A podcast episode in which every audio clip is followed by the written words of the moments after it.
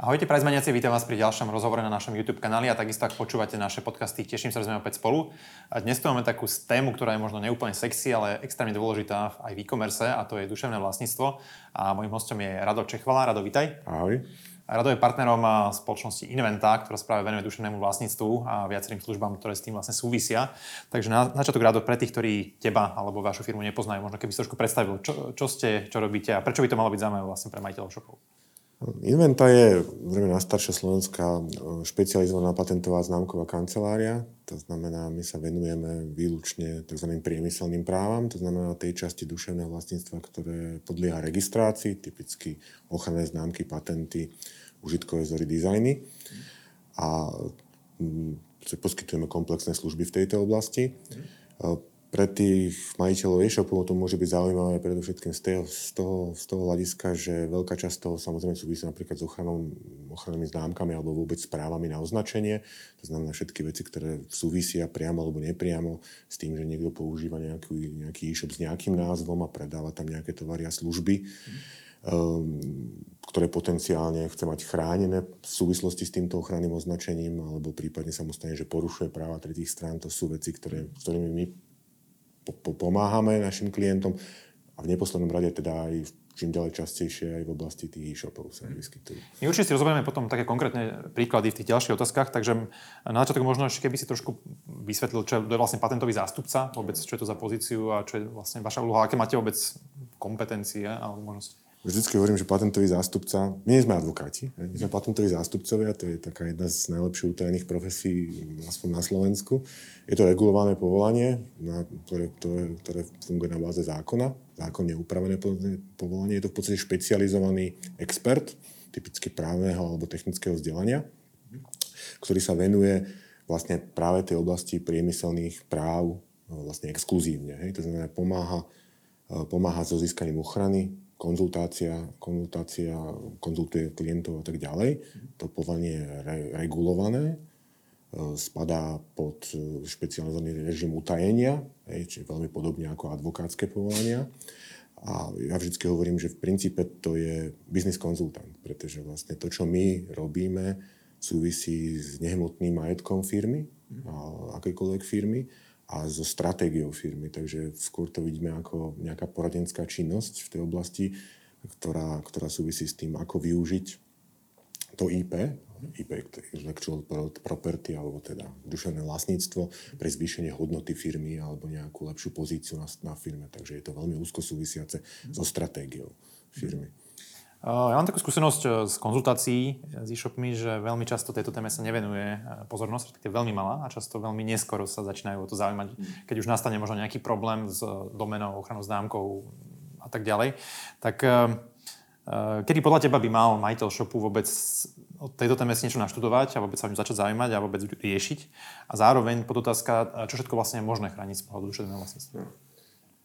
Áno, tie skúsenosti, tak ako hovoríš, väčšinou sa tomu začnú venovať majiteľia e-shopu alebo vôbec majiteľia akéhokoľvek biznisu veľmi neskoro, až keď sa vyskytne nejaký problém. To veľmi úzko súvisí s tým, že tá oblasť je veľmi málo, nechcem povedať, že popularizovaná, ale povedzme, tie znalosti sú veľmi malé, lebo typicky napriek tomu, že by to malo byť podľa môjho názoru súčasťou štúdia na akékoľvek vysokej škole, a hlavne na ekonomických smeroch, mm. tak to tak nie je a dokonca bohužiaľ v princípe veľmi úspešne môže skončiť štúdium práva a vieš o tom stále veľmi málo, hej? Takže to je priamy dopad toho. Takže kedy je tá správna doba? No tá správna doba je čo najskôr.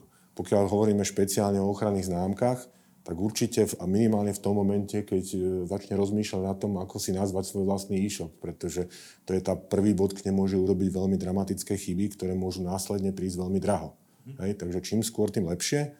Najneskôr však naozaj, keď hovorí o nejakom označení, ktoré by chcel mať chránené, ale nie len chránené, ak, ak by ho chránené nechcel mať, tak bohužiaľ by sa s tým mal zaoberať aj v tom kontexte, či si vôbec môže ten e-shop tak nazvať, aby nevstupoval do práv tretích strán. A to sú práve tie chyby, s ktorými sa najčastejšie stretávame, ale na začiatku, takže určite v tom momente, keď sa baví o nejakom, o nejakom označení.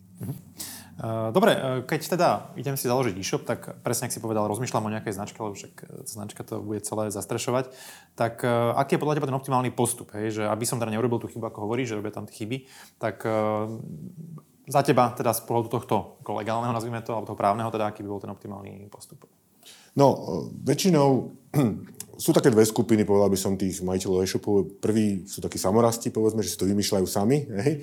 A druhí sú, povedzme, takí, ktorí robia nejaký branding, nájsť musí nejakú marketingovú agentúru. Takže každopádne nezávisle tak, či tak, ako náhle začnú pracovať s tou agentúrou, alebo sami, tak prvé, čo by mali ideálne navštíviť špecialistu v tejto oblasti, alebo prizvať do toho tvorivého tímu ako ďalšiu entitu, ako ďalšieho poradcu v tej súvislosti. Pretože to prvé, čo treba urobiť, je posúdiť predovšetkým, či by potenciálne napríklad označením toho e-shopu nevstupoval do práv tretích strán. To znamená, treba urobiť nejakú, nejakú rešerš, či také práva existujú, do ktorých by mohol vstupovať a či je to v tohto pohľadu voľné. Prepáč, skúsme si možno zadefinovať, čo to znamená vstupovať do právu tretích strán.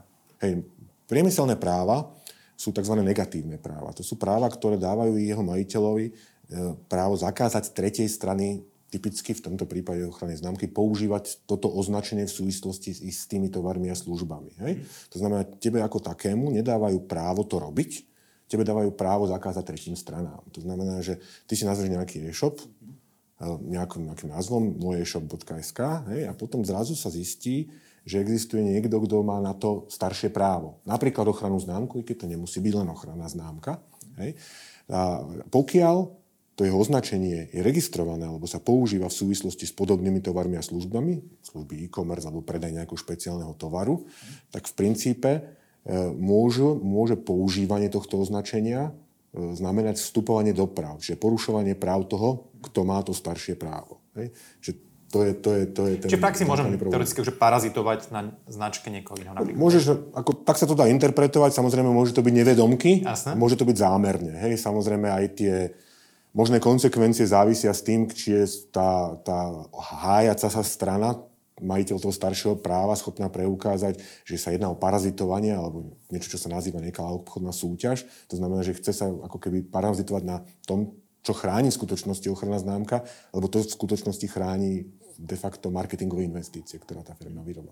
Hej? A také javy sú bohužiaľ bežné, že či zo znalosti alebo neznalosti, ale často zámerne sú, sú volené e, známky, ktoré sú aj registrované alebo chránené, alebo označenie vo všeobecnosti, ktoré sú nejakým spôsobom chránené.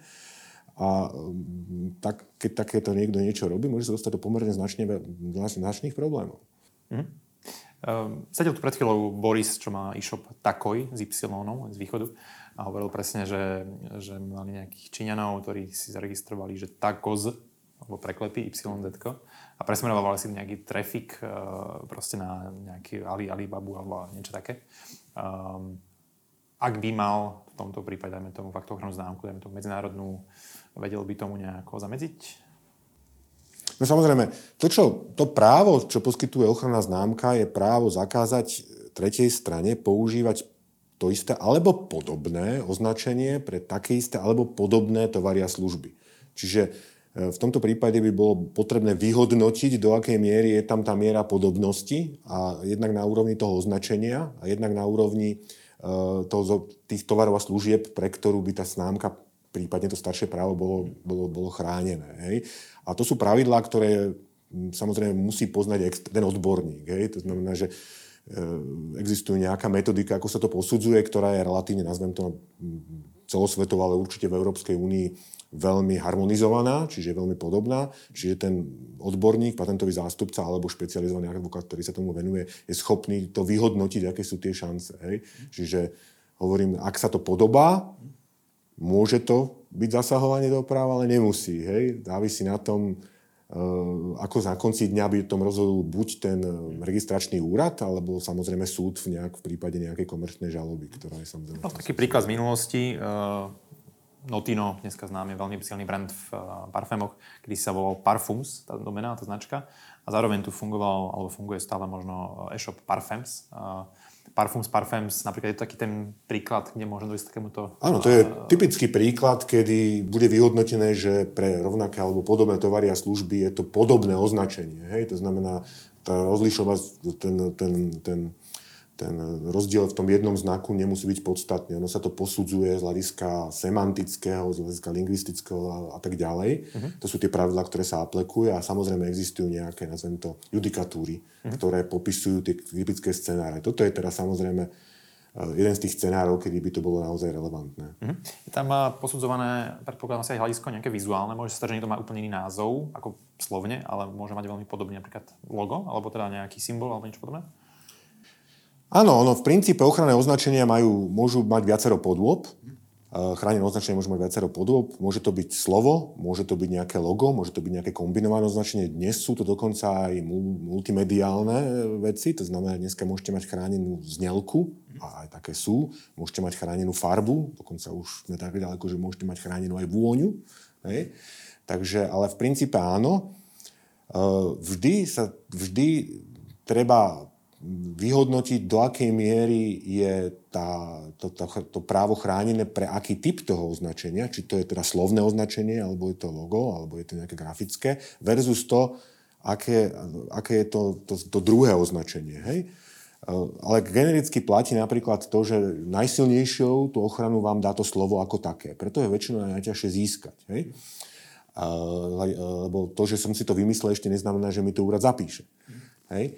A ak teda platí, že niekto má, má, má, má len to slovné označenie a iný má nejaké logo, kde to označenie je podobné, tak typicky bude zrejme vyhodnotené, že je to porušovanie. Hej? Že to je teda podobné. Pretože samozrejme sa musí podrovnávať ten relevantná časť. A nakoľko tá slovná časť nemá tú grafickú podobu, hej? Tak v podstate sa budú porovnávať len tie slovné komponenty. To ostatné, tá grafická podoba bude z tohto pohľadu veľmi pravdepodobne irelevantná. Hej?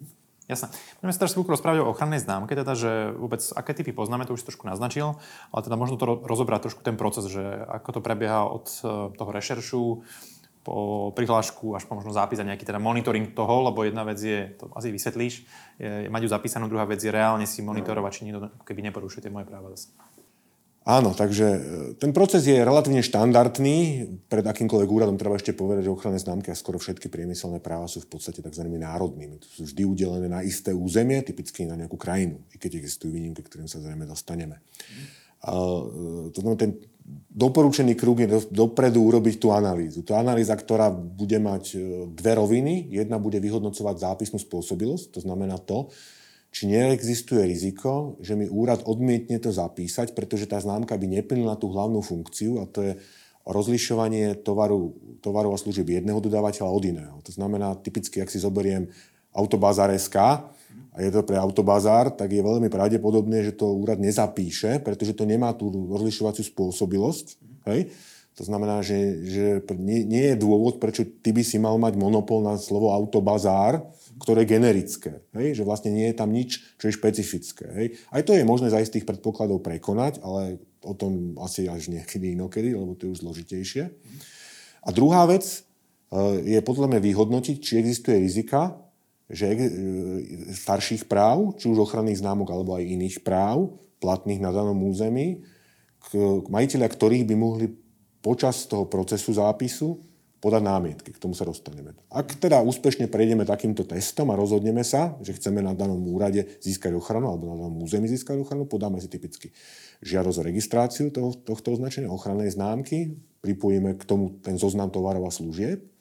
To znamená, vždy je tá známka chránená v súvislosti s nejakými tovarmi a službami. V princípe by som mohol si urobiť akékoľvek, ale to má isté implikácie, prečo to nie je úplne dobré, inak je to drahé. A jednak by som ich zrejme nikdy nepoužíval, čo by predstavovalo isté riziko, že následne budú minimálne pre tie nepoužívané označenia vymazané. Ak úrad zhodnotí, že to tá zápisnú spôsobilosť má, to znamená, že rozhodne, že on s tým problém nemá, tak v, potom zverejní to, tú prihlášku a poskytne tretím stranám istú dobu, typicky je to tri mesiace vo väčšine judikatúr, možnosť uplatniť si svoje staršie práva. Napríklad svoje vlastné známky alebo iné práva, či sú to autorské práva alebo niektoré iné špecifické veci, napríklad právo predchádzajúceho použitia. Počas tej doby, ak sú znesené námietky, bude sa konať o námietkach, to znamená, ten prihlasovateľ sa bude snažiť brániť a ten namietateľ sa bude snažiť argumentovať o tom, prečo by to nemalo byť zapísané. Hej? A ak to dopadne pozitívne pre toho prihlasovania, tak povedzme, to, tie námietky budú zamietnuté, alebo bude známka zamietnutá, alebo môže byť zamietnutá z hľadiska zápisu len pre istý zoznam tovarov a služieb a pre iný bude dovolená. Ak námietky samozrejme nenastanú po tej dobe, tak tá známka je, je zapísaná. Hej? To je ten hlavný proces. Čiže od toho momentu, viac menej som majiteľom zápisu, majiteľom chráneného označenia, formou, formou ochrannej známky. Môžem používať asi aj to erko, nie? Tým pádom vzniká právo používať to erko. Hej, to je jedna z tých práv toho používateľa. Čo je zaujímavé, on ten, on, ten, on ten majiteľ tej známky potom nemá len práva, on má aj povinnosti. A jednou z tých povinností je ju používať.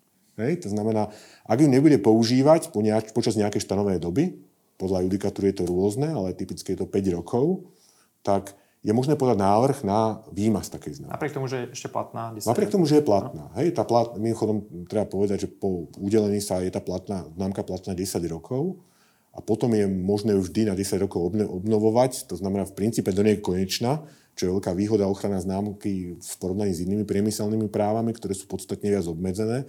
A znamená to, že my máme v princípe platné dneska známky z devätnásteho storočia, pretože boli udržiavané. Hej? Takže... Jo, nechcem menovať teda naozaj, ale existujú staré známky zo socializmu, hej, ktoré sú v princípe stále platné. Ja neviem, Tesla, trebárs, hej. Myslím tým Tesla slovenská alebo česká Tesla, hej, a, a, a tak ďalej. To sú pomerne staré známky. Hej.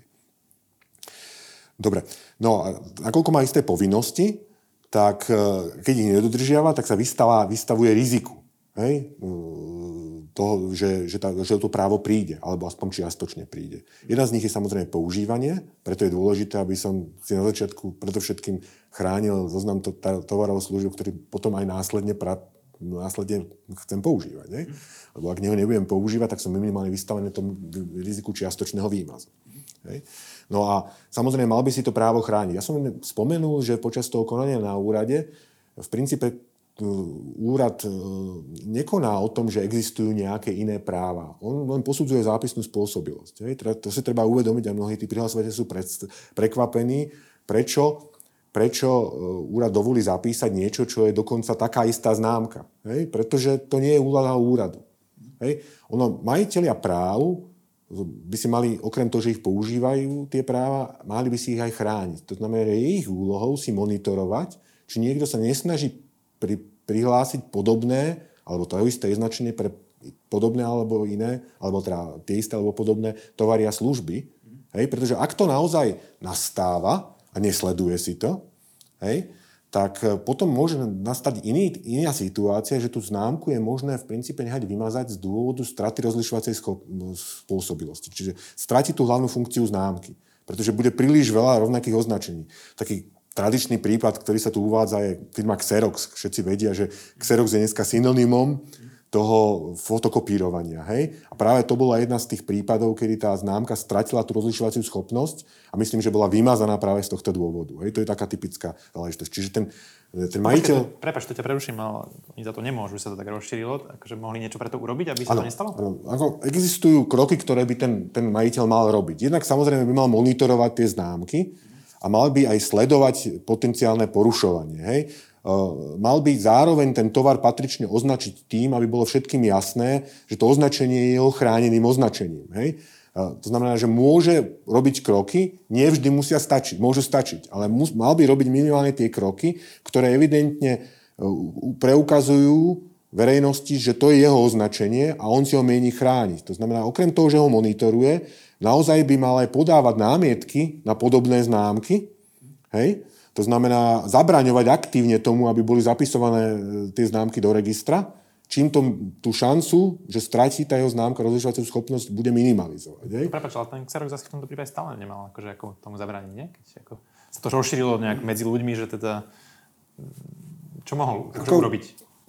Tá situácia je ťažká. Ako, e, brániť sa tomu návrhu nie je jednoduché. Hej? A nevždy je to úspešné, aj keď robíš všetky kroky. A takisto nevždy sa pouka- podarí preukázať reálne používanie tej známky. Hej? To znamená, e, aj ten, ten návrh na, na výmaz z dôvodu straty rozlišovacej schopnosti alebo z dôvodu nepoužívania je veľmi jednoduchý. Pretože ja len musím povedať, že stratila tú schopnosť, alebo že nie je používaná a je na tom majiteľovi, aby preukázal, To znamená, že, že to tak nie je. To znamená, to sa preukazuje tým, že robí marketing, že to označuje a tak ďalej, v prípade používania, že, že to predáva, aktívne ten tovar ponúka, či už faktúrami alebo aktívnym pôsobom na trhu. A to konanie vždy má rizika, že môže dopadnúť na jednu alebo na druhú stranu. Závisí od tej sily, tých argumentov, ktoré sú použité v tom konaní a samozrejme aj schopnosti toho zástupca, ktoré povedzme toho klienta reprezentuje. Mm. Jasné. Dobre, poďme trošku ďalej sa posunúť. Uh, povedzme si nejaké typy, čo sa týka národná versus uh, európska versus medzinárodná ochranná známka, aké sú v tom rozdiely vlastne a uh, kedy mám sa rozhodnúť teda, že či mám ísť skorej po krajinách. Niekde v Prizemoney máme, dajme tomu päť krajín, hej, Slovensko, Česko, Maďarsko, Rakúsko, to sme s vami vlastne riešili. Um, versus teda to, že to urobím nejakým spôsobom na celoeurópske alebo celosvetové eventuálne. No, ja som spomínal, že tie priemyselné práva sú z princípu národnými. To znamená, že sú platné a spravované nejakým, nejakým orgánom na danom území. Hej, Slovenska má to aj správo na Slovenskom úrade priemyselného vlastníctva, Česka na Českom a tak ďalej. Mm. Hej. To znamená, že ak mám typicky stratégiu, že mi stačí tá jedna krajina, to je tá určite zrejme prvotne najoptimálnejšia forma. Samozrejme, druhá vec je to, že väčšina e-shopárov zrejme bude mať ambície rastu, takže v princípe mala by už dopredu prihliadať v tej situácii, aká bude do budúcna. A potom je zaujímavé e, použiť niektorý z tých ďalších inštitútov. Hej? To znamená napríklad medzinárodnú, medzinárodnú ochrannú známku, ktorá umožňuje napríklad odrazením od jednej slovenskej, alebo teda národnej, získať zápis cez medzinárodné konanie v podstate v ktorejkoľvek krajine na svete, s tým, že to budú ale samozrejme samostatné známky, ktorých sa v prípade nejakých problémov koná samostatne. Je to len istý proces, ktorý mi to zjednodušuje a umožňuje mi to v prípade bezproblémového zápisu dosiahnuť zápis napríklad Spojených štátov bez toho, aby som si najal v Spojených štátoch právnika alebo patentového zástupcu. Hej? Na diaľku.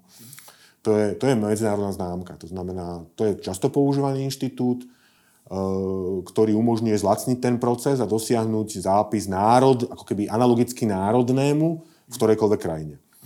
Tá európska je trochu iná, pretože európska v skutočnosti je jedno právo, ktoré je platné naraz vo všetkých krajinách Európskej únie. To znamená, je to ako keby je udelovaná jedným európskym úradom, ten sa nachádza v Alicante, Európsky úrad duševného vlastníctva, EUIPO. A v princípe z hľadiska procesu je to veľmi podobné, len tá známka je platná vo všetkých krajinách Európskej únie. A to je aj výhoda a aj nevýhoda. Hej? Samozrejme, ona jednak je lacnejšie ju získať vo všetkých krajinách, ale je to spojené aj s istými rizikami, a to už, či už rizikami toho, že námietkami národnej známky môžem o ňu celú prísť v procese registrácie. A druhá vec je samozrejme, v prípade, že podám prihlášku európskej známky a existuje, existuje aspoň v jednej krajine, krajine národná známka alebo staršie právo, tak mi práve takéto národné právo môže zabrániť zápisu európskej známky. Čiže to treba veľmi dobre zvážiť a sú takáto analýza, ktorý ten spôsob zvoliť, Je, je jedna z tých častí, ktorú treba urobiť na začiatku, v tej analýze a v tej rešerži. Hej? No a ak vy zistíte napríklad, že existuje národná známka, ja neviem, vo Švédsku a v Norsku, hej, ktorá by mi mohla zabrániť, pardon, Norsko nie je úplne dobrý príklad, hej, pretože nie je sa krajinou Európskej únie, hej, a, ktorá by mi mohla zapl- zabrániť zápisu e, európskej známky, hej, tak môžem zvoliť stratégiu, že použijem národné konania, kedy obídem to Švédsko, to znamená, tie potenciálne námietky nejakého švédskeho majiteľa známky budú irelevantné. Takže to je opäť vec stratégie a na to nikdy neexistuje optimálna odpoveď. Hej? Čiže kľúčový je ten research predtým. Kľúčový je ten research predtým a e, ďalším dôležitým vstupom je tá budúca stratégia rastu, hej? Ktorá môže znamenať, že napríklad začnem zo Slovenska, ale musím mať dopredu jasné, ako budem ďalej postupovať a v akých časových horizontoch by som chcel do čo dosiahnuť. Preto tá vec nie je úplne uniformná alebo jednoduchá, alebo nie je to univerzálny recept. Vždy je to vec, ktorá je veľmi závislá od daného konkrétneho prípadu. Dobre, to je bola zaujímavá vec, lebo tu je vidno ten ako prienik medzi tým, čo robíte vy a tým biznisom reálnym, lebo niekedy to pôsobí tak, že sú tak ako keby sám oddelené nádoby, aj že to je právnická nejaká časť a to biznisová. Dobre, ešte k tomu monitoringu teda tých databáz. Vie si to majiteľ shopu robiť sám, alebo dajme tomu rádovo, koľko taká služba u vás stojí, alebo vôbec ako prebieha ten monitoring tých databáz, aby som predchádzal teda nejakým? Tak samozrejme, každý si to môže robiť sám, ako aj pred súdom sa môže zastupovať sám. Voľne dostupné tie databázy. Tie databázy ako také, tie registre sú voľne dostupné, ale nie je to jeden register, je ich množstvo. Takže v princípe robiť to cez tie registre a ešte neznali tej problematiky nie je úplne jednoduchá vec. Preto existujú systémy monitorovania, jeden z takých používame aj my a sme schopní vlastne monitorovať to označenia, tie novoregistrované alebo novo, novo podané prihlášky známok pomerne sofistikovaným spôsobom, či už sa jedná o, o teda slovné známky alebo znakové, dokonca sa v tom používajú artificial intelligence nástroje, ktoré sú schopné vyhodnocovať podobnosť obrázkov a tak ďalej, ako službu.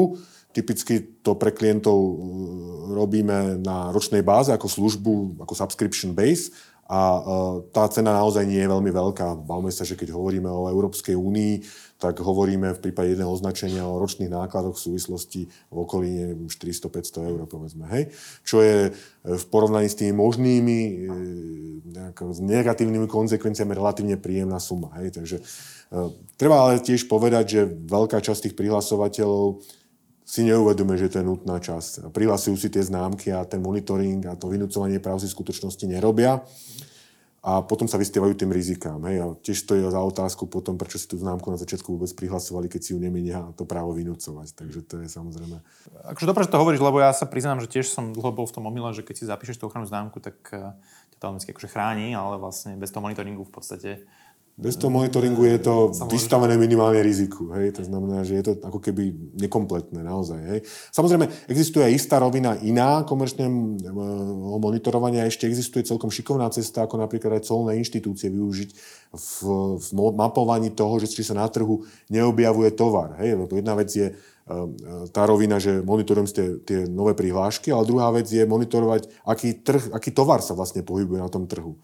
Hej, to, na to existujú v princípane v colnom konaní isté prostriedky, ktoré ti umožnia nechať colníkov monitorovať, či sa taký tovar s týmto označením relevantným, ktoré máš, ktoré máš chránené, pohybuje na trhu alebo prechádza cez trh a potom cez colné org- konanie, teda cez colné or- konan- konaním cez colné orgány, alebo samozrejme následným súdnym konaním podniknúť patričné kroky. To je tiež súbor opatrení, kde hlavne tí veľkí klienti, ale potom predovšetkým tí majitelia toho tovaru, ktorý sa predáva, e, veľmi aktívne používajú. Ale ako, prečo nie aj pre e-shopárov špeciálne takých, ktorí majú aj vlastné produkty a služby. Jasné. Rozumiem.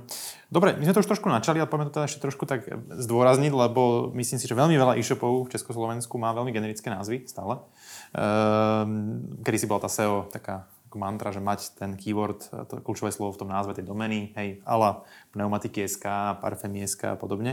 Tak nám to teraz zrekapitulujeme, že aké rizika alebo nevýhody vlastne majú teda tieto všeobecné alebo generické názvy v, nielen v e-commerce. Hej, ako tie, tie názvy sú veľmi problematické. Hej? To znamená hlavne z toho dôvodu, že veľmi pravdepodobne nemajú dostatočnú mieru rozlišovacej schopnosti. To znamená, často nie ste schopní dosiahnuť zápis takéhoto niečo. Vidíte ten autobazár, ktorý som spomínal. Hej?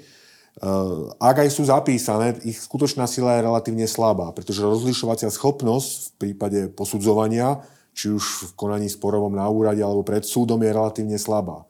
Hej? Pretože v princípe, keď je tam ten generický názov toho produktu a služby, služby tak, tak v princípe to, ako sa odlišujem od, inej, od iného označenia alebo podobného označenia, je veľmi malé. Veľmi malý priestor tam je. Takže to je veľké riziko s tým spojené. Hej? Samozrejme, potom sú aj rizika toho, že máte zrejme veľa skvaterov, ktorí vám budú s podobnými alebo rovnakými doménami obsadzovať tie domény a tak ďalej a bude o to ťažšie ich stadiaľ dostať, pretože to vaše právo reálne bude slabé. Treba povedať, že a teda neberieme to zlom, ale bohužiaľ mnohí marketingoví guru sa snažia robiť niečo, čo ja hovorím, monopolizácia nejakého názvu. Že v princípe snažia sa v prvom rade vymyslieť nejakú analógiu alebo veľmi, ľah, veľmi ľahkú prešmičku, ktorá nejakým spôsobom poukazuje na tie tovary a služby. Ale to si treba vždy uvedomiť, že to vždy, aj keď aj povedie k zápisu známky, tá známka vždy bude slabá. V skutočnosti najsilnejšie brandy, vidia, neviem, Apple a tak ďalej, sú veci, sú brandy, ktoré majú úplne abstraktný no, význam. No aj pozorne nie ten príklad, aj konkrétne jablko. Hej, ale má abstraktný význam voči tovarom a službám, ktoré majú chrániť. Okay. Hej? To znamená, že Apple je úplne fantazijné voči nejakým počítačovým produktom. Hej? Preto je tá známka relatívne silná a dobre chrániteľná. Hej? To znamená, tá najlepším spôsobom plní ten zoznam tovarov a služieb. Takže preto je veľmi dôležité v tom fáze tej, tej koncepcie a fáze toho, keď sa radíte s marketingovými odborníkmi, naozaj prizvať aj toho odborníka na tú ochranu, aby vám dal tú opozíciu toho, že či to je vôbec dobrá cesta. Hej? Často, ja neviem, marketingoví odborníci dajú dva tri názvy, potom s nami to klient konzultuje a povieme mi, OK, toto má rizika, toto nemá rizika, doporučovali by sme toto, nedoporučovali by sme toto vôbec. A to je tá optimálna forma, ako ten názov tvoriť. Super. Dobre, teraz nás, už nasleduje veľa shopov, ktoré už majú zabehnuté aj veľakrát značky uh, alebo shopy a doteraz možno neriešili duševné vlastníctvo a ochran, ochranné známky. Tak uh, ako si dneska, keď sa zamyslia, možno, že už robia tri štyri krajiny, príklad, predávajú, uh, ako s, uh, by mali postupovať, keď chcú teraz zistiť, že či vlastne tá ich značka aktuálne je alebo nie je riziková do budúcnosti. Hej? No, tak ako, pokiaľ sa tým nezaoberali, tak určite čo najskôr dobre urobiť tú rešerš, aby zistili, či vôbec sú nejaké, či existujú nejaké práva, staršie práva, ktoré by znamenali riziko toho, že by sa jedného dňa objavili právnici vo dverách s nejakým nepekným dopisom a vyžadovali by, po prípade hrozili by nejakým súdnym, súdnym postihom. Hej? Čiže to je, to je dôležité, čo je urobiť. Hej? A to by mali asi urobiť ale na medzinárodnej úrovni, lebo môže sa stať, že niekto sem potenciálne môže prísť v budúcnosti. Áno, ako je to dobré urobiť, aby sme vedeli, že nejaký konkurent, možno je v Nemecku, je perspektíva, že by si sa mohol vstúpiť. Ale samozrejme, pokiaľ to tu právo nemá, tak keď ja si to právo tu vhodným spôsobom začnem chrániť, tak mu to môžem zamedziť. Hej? Čiže to často býva, aj na, niektoré známe značky majú rôzne označenia pre ten istý tovar v rôznych krajinách, pretože niektoré z tých označení býva blokované v nejakej konkrétnej krajine. Hej?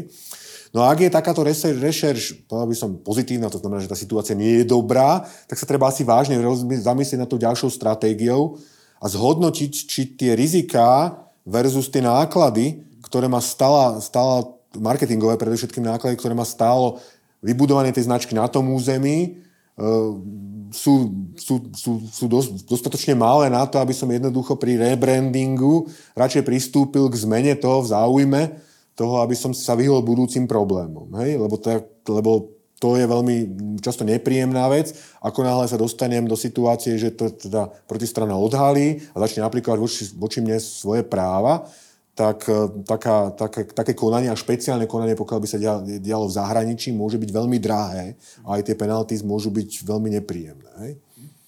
Dobre, čiže keď to tak nejako ešte rozšírime, tak v ktorých konkrétnych možno prípadoch by si určite odporúčil majiteľovi shopu rebrandovať? No ak...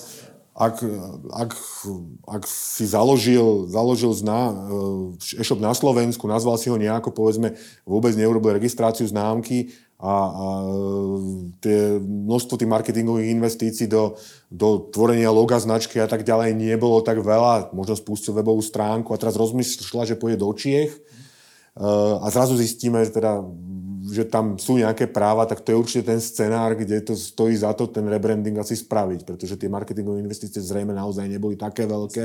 Aby takže to urobiť bolo... na začiatku, než potom. Keď hej, už... hej. Ale máme naozaj prípady, uh, prípady slovenských brandov, ktoré napríklad už aktívne pôsobia vo viacerých krajinách a pri svojej expanzii začali napríklad na nemeckom trhu šľapať na, na, na, na nohy iným hráčom, i keď možno nie nevyhnutne s presne rovnakými tovarmi a službami.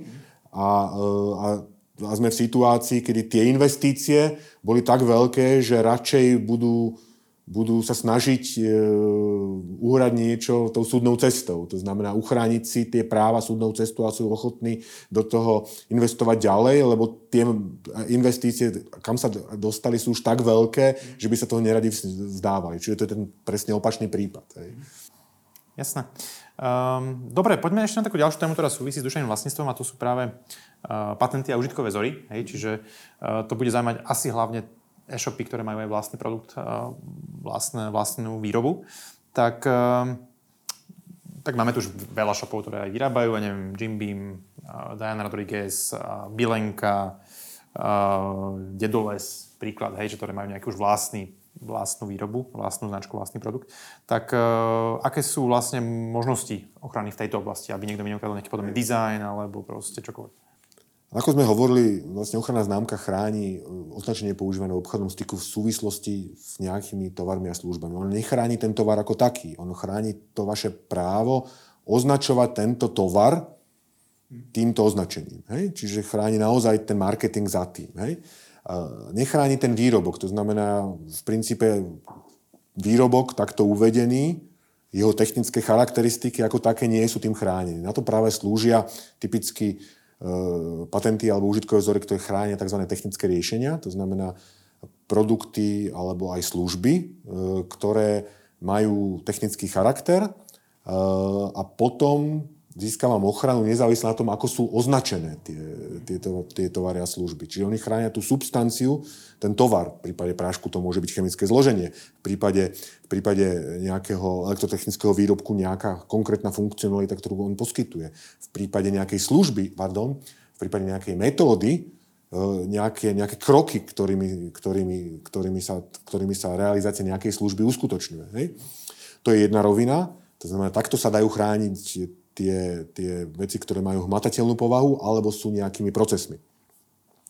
Druhá vec, ktorá sa dá chrániť, je samozrejme ten vizuál, ten, tá podoba toho výrobku, ten vonkajší vnem toho výrobku, ako vyzerá napríklad pohár, hej, že má nejaký tvar, a to sa chráni prostredníctvom dizajnov. Hej. To znamená, tie nechránia tú, to zloženie toho materiálu, z čoho ten tovar, pohár je vyrobený, ale tú formu, v akej aký je, je vyhotovený. Hej? A, e, takže to sú tie dve ďalšie hlavné kategórie e, priemyselných práv, ktoré sa chránia. Čiže práve pre tých, ktorí hovoríme, keď niekto vyrába nejaké džemy, tak si môže chrániť teoreticky zloženie toho džemu. Hej? Pokiaľ je nové, za istých podmienok, do ktorých by sme dneska nemuseli nevyhnutne ísť, hej? Jim Beam by si mohol chrániť opäť nejaké, nejaké možno zloženie a tak ďalej. Keď hovoríme o, o, o nejakých výrobkoch typu to sklo alebo nejaké špeciálne tvary nejakých, nejakých, nejakých, nejakých pier alebo niečoho podobného, alebo napríklad šatstvo, hej, tak to sa dá chrániť formou dizajnu. Hej, to znamená, tá, to šatstvo, ako je v princípe ten strih, aké, aké je farebnosť, ale niečo podobného, je chránený tým dizajnom. To je celkom zaujímavé, že v oblasti dizajnu existujú aj tzv. Nezapísané dizajny, to znamená generické právo v rámci Európskej únie, ktoré, ktoré mi poskytujú istú obmedzenú ochranu počas krát, relatívne krátkej periódy, myslím, že sú to tri roky, pre aj formou, keď to nezaregistrujem, hej. To znamená, to je inštitút, ktorý bol práve vymyslený pre dizajnových návrhárov, aby nemuseli za každým pre tovar, ktorý možno za tri roky už je úplne irelevantný, robiť tú registráciu. Hej? To znamená, že tým uvedením na trh získava sa tá ochrana, ale vynúcovať si ju potom musíte samozrejme súdnou cestou. Hej? Takže prípad dizajn má ešte špeciálne verzie nejakého nezapísaného dizajnu. To sú tie hlavné kategórie.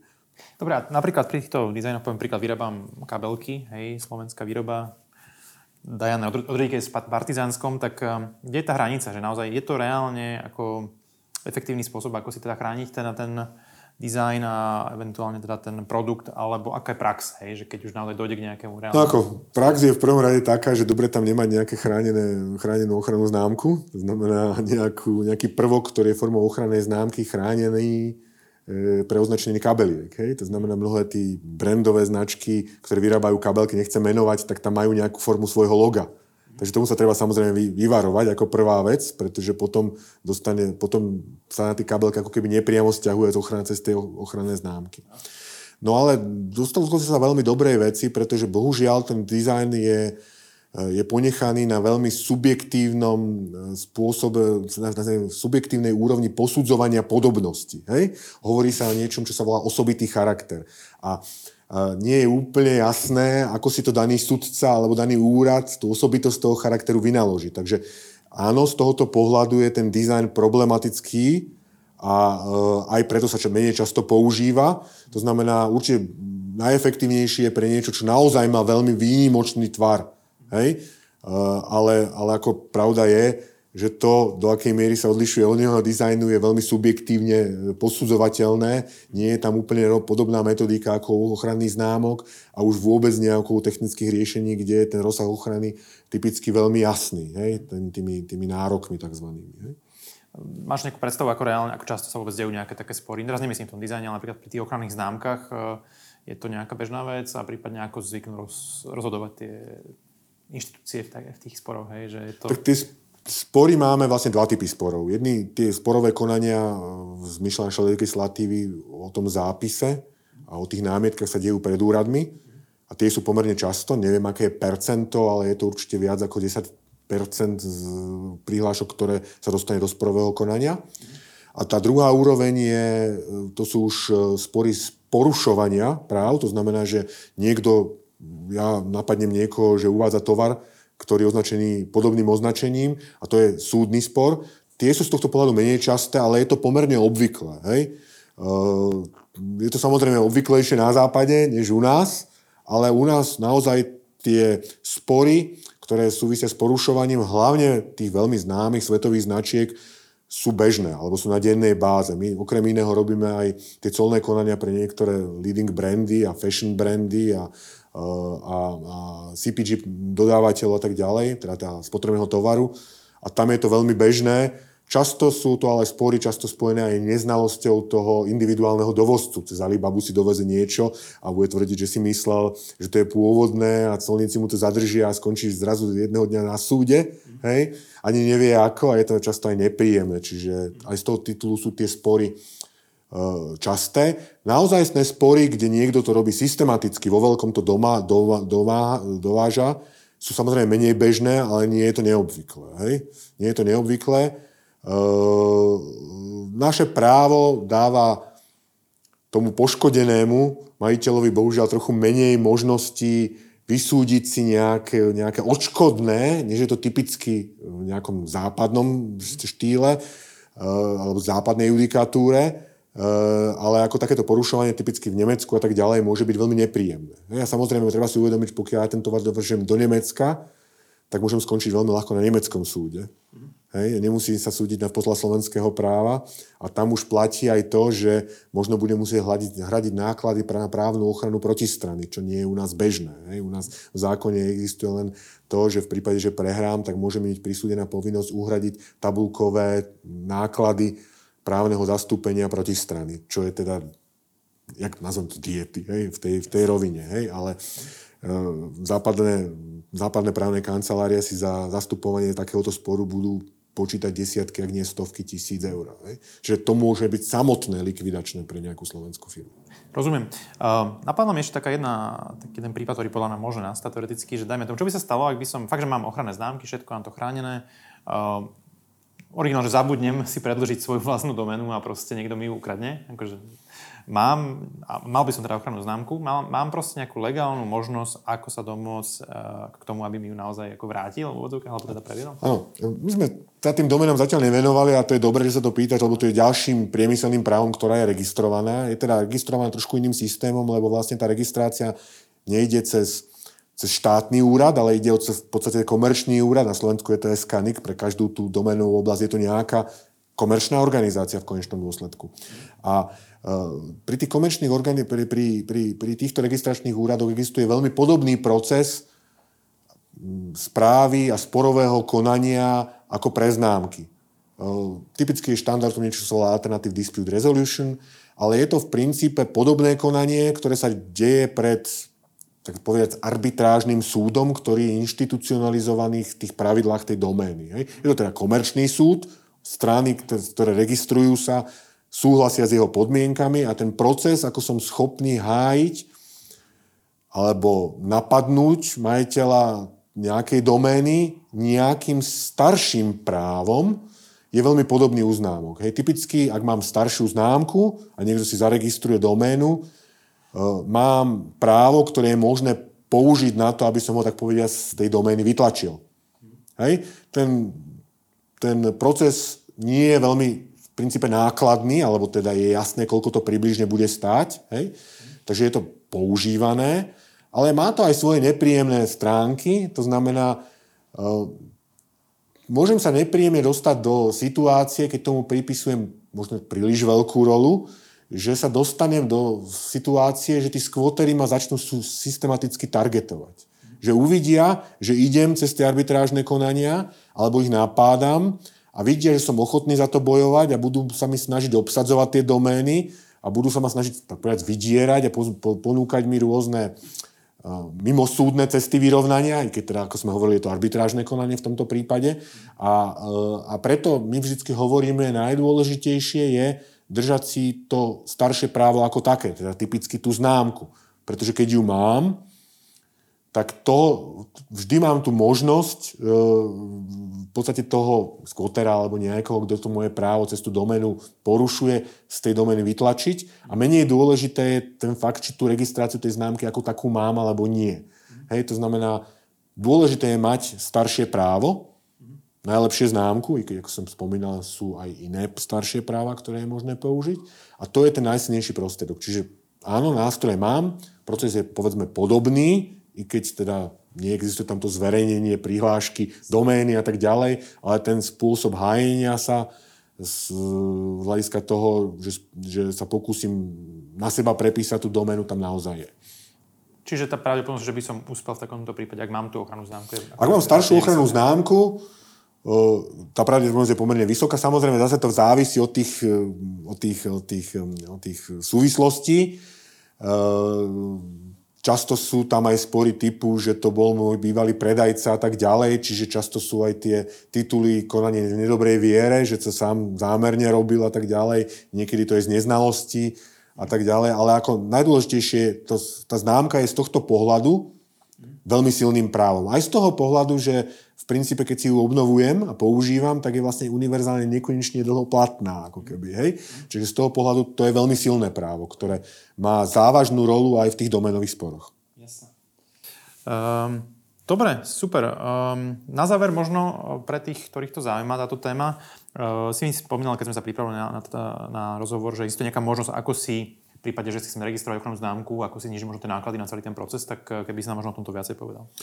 Áno, Európska únia začala prostredníctvom toho Európskeho úradu duševného vlastníctva pár rokov, myslím tri roky dozadu, e, s takou veľmi zaujímavou schémou, grantovou schémou, kedy je možné získať grant, pomerne jednoduchým spôsobom, grant na úradné poplatky, na úradné poplatky spojené s registráciou známky ako takej. Vlastne hradí sa, myslím, že až, až sedemdesiatpäť percent úradných poplatkov. Čiže nie sú to nevinné tie služby toho poradcu a tak ďalej, ale tie náklady spojené s, s, s, s tým zápisom ako takým na, tém, na, tej úrad, na tom úrade. Momentálne bežiaca kolo bolo otvorené opäť v januári, pobeží do konca roka. Je možné získať takto vlastne grant až vo výške tisíc eur, čo v princípe postačí až na dve alebo jeden a pol európskej známky. Treba si povedať, že na slovenskom úrade tie náklady za ten úradný poplatok sú relatívne malé, hej, takže samozrejme hlavne sa to oplatí pre tých, ktorí rozumie, rozmýšľajú o ochrane v zahraničí, či už cez ten inštitút európskej ochrannej známky, alebo s využitím toho inštitútu medzinárodnej ochrannej známky. Ak by teda mali šopári záujem, tak na našej stránke Inventa bodka es ká sú o tom nejaké informácie, môžu sa s nami spojiť, my vieme pomôcť aj so získaním toho grantu, s tými žiadosťami, ktorý je relatívne jednoduchý v porovnaní s inými grantovými schémami. A ten udelený grantu ešte neznamená, že už vtedy musíte byť rozhodnutí pre to, akú známku on ten grant istú dobu platí.